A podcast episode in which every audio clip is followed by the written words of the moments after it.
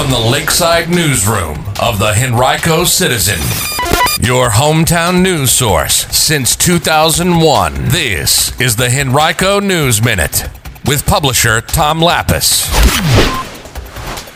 Evictions are down in the county, but Henrico officials are still working on a number of housing issues. We'll tell you about that in today's Henrico News Minute. It's Tuesday, November 1st, 2022, and it's brought to you today by the law firm of Barnes & Diehl. And now for the news. Evictions in Henrico County are significantly lower than they were before the pandemic, but county officials are still spending money to address that issue and demands for affordable housing. That's according to Henrico Director of Community Revitalization Eric Leabough, who told the county's Board of Supervisors during a work session last week that there have been just more than 500 court filings for evictions this year compared to about 1,500 in 2019. Thousands of people in Henrico were able to stay in their homes during the pandemic because of $17 million in emergency rental assistance funding from the state. Overall, between July 2020 and August of this year, Henrico was second in the state in approved rental relief payouts from the Virginia Department of Housing and Community Development. County officials are working to improve apartment living conditions by inspecting complexes. To date, they've inspected more than 175 apartment communities in the county, representing more than 37,000 units, according to Leabough. The county also has issued memorandums of understanding to outline necessary improvements in several apartment complexes. You can read much more about this topic right now at henricocitizen.com.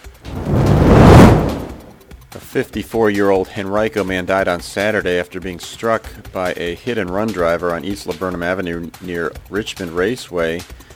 Henrico police later took a 29-year-old county man into custody on charges related to the crash.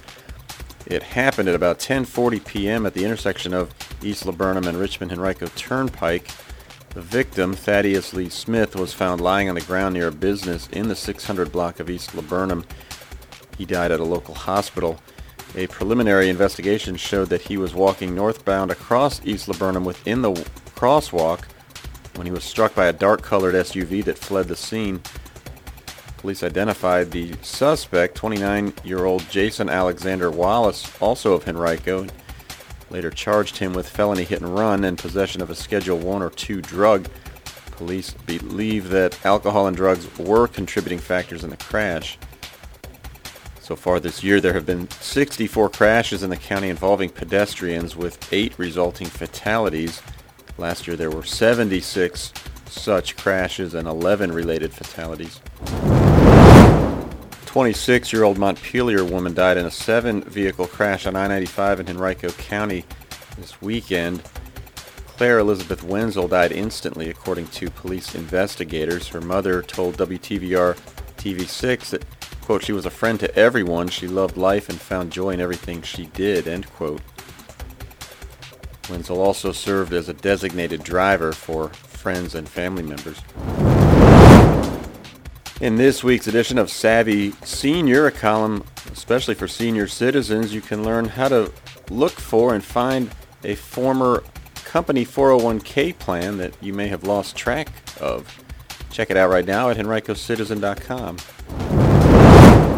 A number of businesses initiated new leases or renewed their existing ones within the past few weeks. We've got a complete rundown of those in our weekly Business in Brief section. Find it at henricocitizen.com by clicking on News and then Business. And it was another busy week in high school sports. You can get a complete recap in our weekly edition of Game Time Henrico. It's on henricocitizen.com right now. If you click on sports, we've got details about high school football and also regional playoff action in field hockey. Today's Henrico News Minute has been brought to you by Barnes & Diehl. Barnes & Diehl has emerged as a highly respected family law firm over the past three decades with the resources, skills, and experience necessary to handle high asset divorces and other complex family law matters across Virginia. To learn more, visit barnesfamilylaw.com, that's B-A-R-N-E-S, or call 796-1000.